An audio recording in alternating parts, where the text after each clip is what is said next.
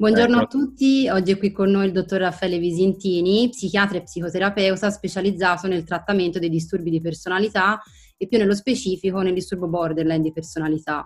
È inoltre responsabile del Centro per la valutazione e il trattamento di questi disturbi presso l'ospedale San Raffaele di Milano. Quindi buongiorno, dottor Visintini, e grazie per la sua disponibilità.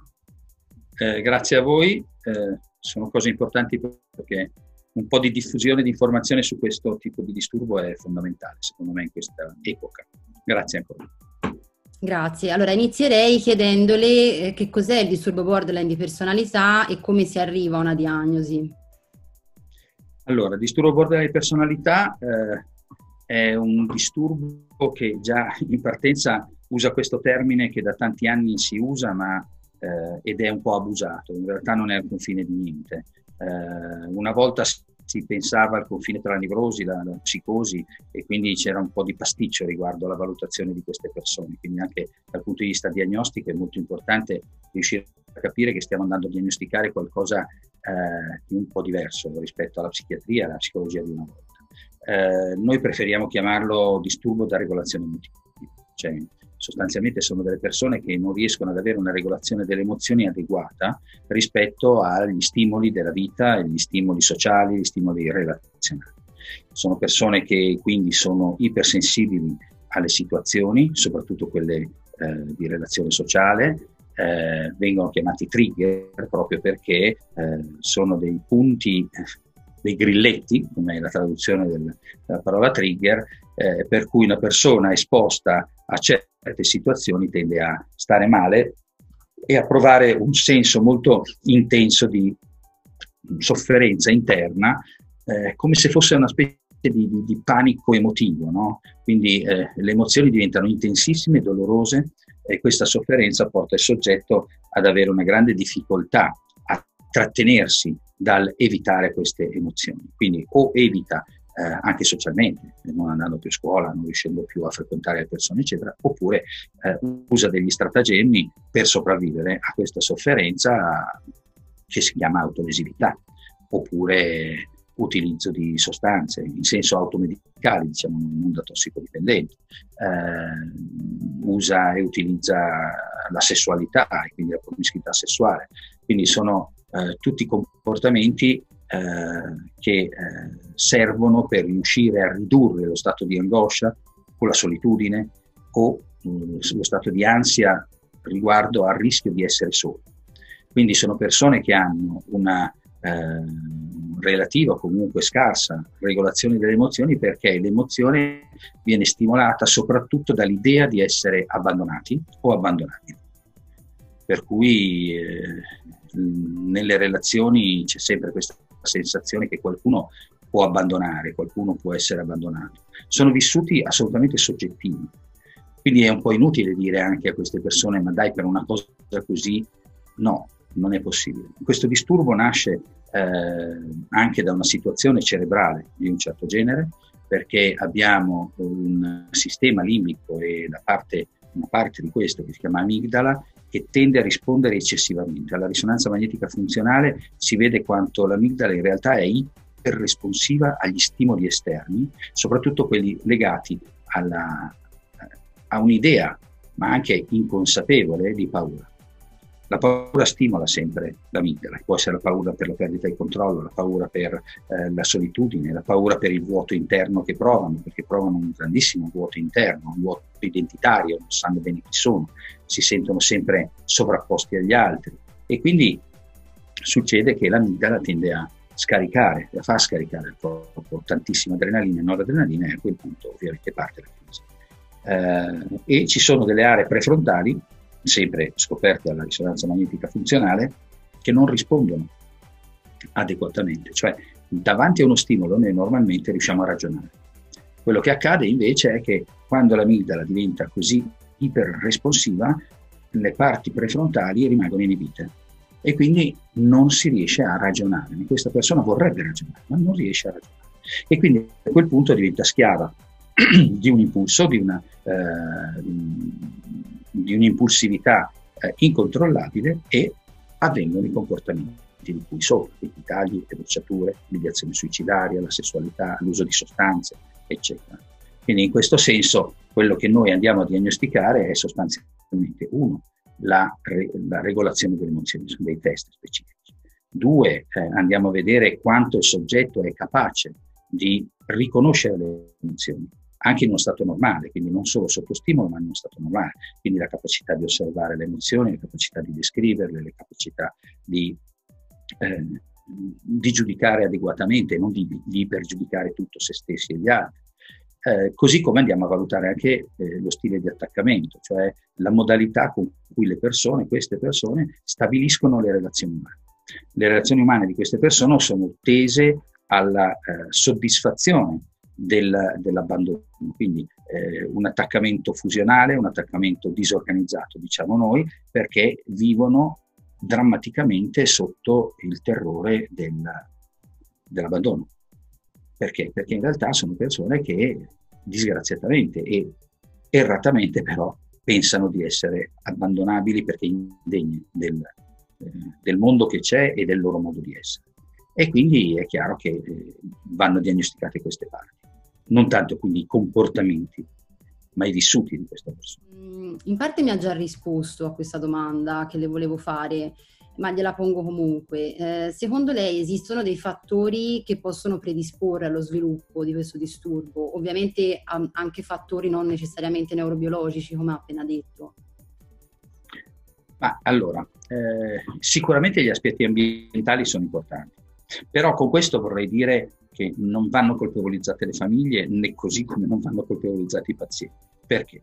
Perché eh, in realtà una persona così sensibile ha ovviamente una richiesta di maggiore attenzione, no? Ma non è l'attenzione manipolatoria, c'è questo termine orribile che io tendo sempre a dire, non c'è manipolazione, ma c'è un reale bisogno. Ma il problema è che se io ho bisogno di 200, ma chi mi sta vicino può dare 100, perché è fisiologico dare 100 e non 200, è chiaro che questa persona si troverà sempre in una situazione di carenza di attenzione, una carenza di... Però è proprio questa sinergia, anzi non sinergia, tra quello che uno ha bisogno di ricevere, perché è ipersensibile in questi casi, e quello che l'ambiente, le famiglie o le altre persone possono dare. Per cui possono dare quello che possono dare. Questo disavanzo, questo gap tra le due parti crea sicuramente un vissuto di carenza, un vissuto di abbandono che va a rinforzare sempre il sistema della e dell'abbandono. Quindi eh, neurobiologicamente molto probabilmente sono persone, noi ormai è dimostrato ricerche sulla risonanza magnetica funzionale, quella di, di, magnetica funzionale ce n'è tantissime, quindi eh, è dimostrato che c'è un'ipersensibilità di questo sistema, quindi del, delle aree prefrontali e del, del sistema del, dell'amigdala. Però eh, la cosa fondamentale è che effettivamente l'ambiente involontariamente ha rinforzato tutto il sistema perché è chiaro, chiedo 200, ripeto, e l'altro mi dà 100. Però ciascuno chiede o dà quello che può dare effettivamente. L'ambiente in questo va a rinforzare, va a rinforzare quelle paure di cui dicevamo prima. Ecco, sì, questo è importante, insomma sottolineare il fatto che non c'è una colpa da qualche parte, sicuramente è fondamentale. Eh. E una domanda molto importante, eh, secondo lei si può guarire dal disturbo borderline di personalità e eh, esiste secondo lei un tipo di psicoterapia che può essere più adatta nella cura di questo disturbo? Allora, parto dalla seconda. Allora, ci sono tante terapie, tante, alcune terapie, no, corretto, alcune terapie specifiche per il disturbo borderline cioè per il disturbo da disregolazione emotiva ci deve essere, le uniche terapie che funzionano veramente sono quelle specifiche per il disturbo. Nessun tipo di terapia aspecifica, individuale, di gruppo, quello che sia, eh, ma aspecifica, non specifica per il disturbo, eh, non hanno risultati adeguati. E mi dispiace che molti colleghi eh, non capiscono questa cosa e quindi continuano a tenere in terapia pazienti eh, magari anche per anni, perché arrivano da noi dopo anni di terapie individuali, di gruppi, di farmaci di tutti i tipi, eccetera, eccetera, e eh, in realtà poi arrivano da noi allagate dal pessimismo, ovviamente, da, non si può più fare. Il trattamento, se viene portato in fondo, eh, di quelli specifici, noi a Sarafele usiamo i GET, che sono i gruppi esperienziali terapeutici che abbiamo strutturato io e la mia equipe 12 anni fa, anche se sono 30 rotti anni che lavoriamo sui borderline, eh, eh, o la DBT. Che cosa vuol dire questo? Vuol dire che questi trattamenti, se portati a termine, sicuramente danno un ottimo risultato. La parola guarigione è una parola, secondo me, eh, mistrattata. Per me sono guarigioni in un certo senso, sicuramente. Ma che cosa vuol dire? Vuol dire che se alla fine del trattamento il soggetto viene e rifà il filtro, rifà la valutazione da chiunque altro, la diservazione emotiva non c'è più. Il sé funziona adeguatamente, la persona ha piacere a stare al mondo, non ha più iniezioni suicidarie, non ha più, non ha più eh, autolesività, non ha più sessualità promiscua, non ha più uso di sostanze, eccetera, eccetera. Perché? Perché non ha bisogno di automedicarsi o sedare l'angoscia costante. La sofferenza della vita è completamente passata e quindi sono soggetti restituiti totalmente alla vita. Quindi noi abbiamo persone che si sono sposate, che hanno fatto figli, si sono laureate, hanno trovato lavoro, hanno amicizie, hanno fidanzamenti, cioè è la vita normale.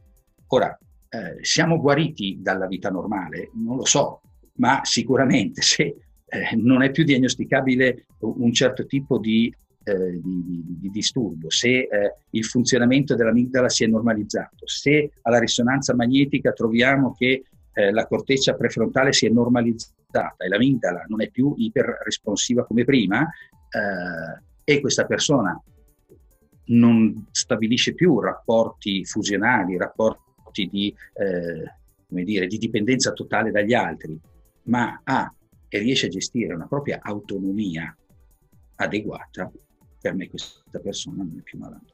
Ecco, qui mi ricollego ehm, a una domanda che mi ha fatto una persona che mi segue, eh, che mi chiede, ritrovarsi in ogni segno clinico descritto in questo disturbo, vuole dire averlo? No, allora se la diagnosi viene fatta adeguatamente e quindi viene studiata la situazione, noi facciamo come minimo 4 o 5 incontri per fare una diagnosi con la testistica, eccetera, eccetera. Quindi è molto importante che sia qualcuno di neutrale a fare questa valutazione, neutrale nel senso che quando io mi riguardo, adesso con internet purtroppo c'è un disastro, no? eh, mm. mi fa male la testa e vado a vedere cefalea, tutto è, magari un tumore alla testa, eccetera, eccetera. Eh, non esistono le autodiagnosi. Le autodiagnosi sono rischiose perché chiaramente nella mia sofferenza, magari di altro tipo, vado a cercarmi e a tentare di identificarmi in qualche cosa. La diagnosi va fatta da specialisti, questo sicuramente. Poi, se la diagnosi viene fatta bene, è difficile che eh, non ci sia, oppure se non c'è, non c'è, quindi c'è magari qualcos'altro, sicuramente.